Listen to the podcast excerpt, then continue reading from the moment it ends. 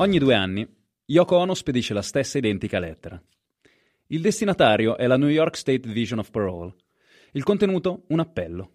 Non liberate l'assassino di mio marito. Ogni due anni, dal 2000 a oggi, la Division of Parole nega la libertà condizionale a Mark David Chapman. L'ultima volta l'ha fatto lo scorso 30 agosto, con questa motivazione. Il suo rilascio andrebbe a sminuire la gravità del crimine compiuto e scoraggerebbe il rispetto delle leggi. A 36 anni dal suo arresto, la figura di Chapman ancora riesce a dividere l'opinione pubblica. Da un lato, c'è chi lo considera un fan svitato che ha portato lo stalking alle estreme conseguenze. Dall'altra, chi si sforza di dipingerlo come uno dei tanti criminali che, lungo la strada della redenzione, hanno scoperto il balsamo infallibile della religione.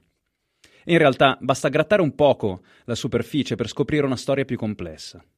Tanto per cominciare, la religione è sempre stata un'ossessione per Chapman, e John Lennon non era l'unico bersaglio della sua lista.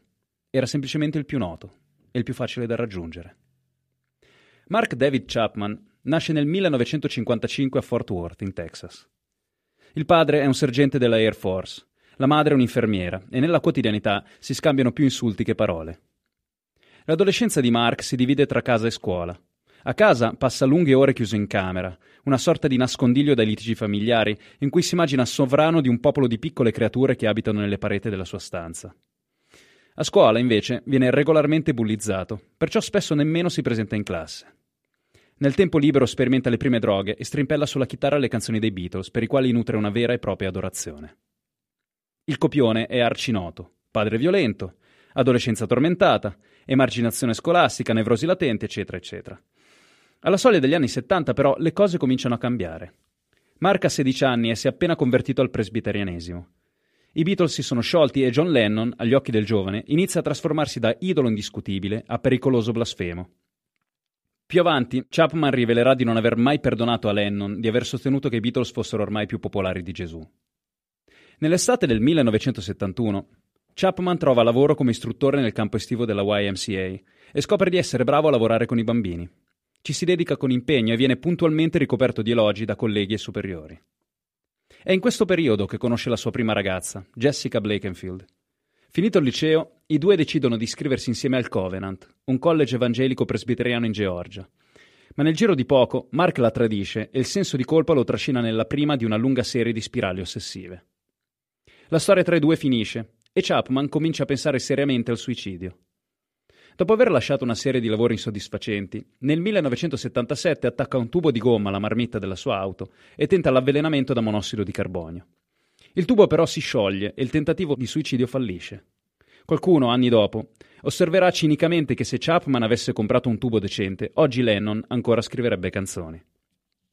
In seguito a questo episodio, gli viene diagnosticata una depressione clinica e, dopo un breve periodo di ricovero psichiatrico, torna a vivere alle Hawaii con la madre, dove si procura un lavoro come guardia giurata. Il comportamento di Chapman tra il 77 e l'80 è preoccupante, ma non abbastanza da indurre le persone che gli stanno accanto a intervenire. Le sue scelte di vita sembrano un prodotto diretto delle sue ossessioni. Dopo aver letto il giro del mondo in 80 giorni, parte per un viaggio di 6 settimane in cui visita Giappone, India, Inghilterra, Francia, e in cui conosce quella che nel giugno del 79 diventerà sua moglie. Ma i suoi veri chiodi fissi sono il giovane Old di Salinger e naturalmente i Beatles. Quando nell'autunno del 1980 Mark comincia a pianificare l'assassinio, è ormai fuori controllo. Da tempo beve in maniera smodata. Ha lasciato il suo lavoro di guardia giurata firmandosi come John Lennon e a sua moglie Gloria capita di essere svegliata nel mezzo della notte da stornelli inquietanti che recitano L'ipocrita deve morire, dice il giovane Holden. L'ipocrita deve morire, dice il giovane Holden. Il giovane Holden sta venendo a prenderti. Non credere a John Lennon. Immagina che John Lennon sia morto. Oh yeah, yeah, yeah. Nella sua follia ossessiva, Chapman è convinto di essere l'equivalente moderno e idrofobo di Holden Caulfield. Un ragazzo animato da un'urgenza purificatrice, pronto a dichiarare guerra a tutti gli ipocriti, soprattutto a chi osa cantare di un mondo senza proprietà privata quando in realtà possiedono yacht, delle case e milioni di dollari ottenuti vendendo dischi ai fan che credono alle sue bugie.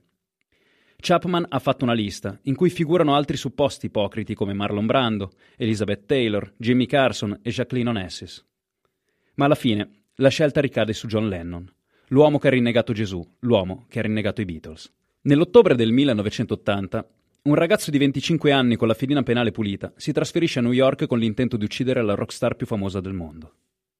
Passeranno due mesi prima che il suo piano sia pronto. Nel frattempo, Mark sembra tormentato dal dubbio. Ha raccontato alla moglie di aver comprato una pistola e di voler uccidere John Lennon. Lei ha cercato di dissuaderlo e l'ha convinto a vedere un esperto. Purtroppo, però, Chapman non raggiungerà mai il lettino dello psicologo. Il 7 dicembre del 1980, il cantautore James Taylor è alla fermata della 72esima quando viene avvicinato da un ragazzo sudato e visibilmente alterato, che attacca a sproloquiare su Lennon e su alcuni grammi di cocaina che per qualche ragione avrebbe regalato a un tassista. La mattina del giorno seguente, Chapman è davanti all'ingresso del Dakota Building. Passa tutta la giornata a presidiare l'ingresso, parla coi fan e a un certo punto riesce a intercettare la governante e il piccolo Sean Lennon e gli stringe la mano. Quando alle 5 John e Yoko escono per una sessione di registrazioni, arriva addirittura a farsi fare un autografo dalla sua futura vittima. Nelle ore successive, Chapman rimane a macerare nel dubbio.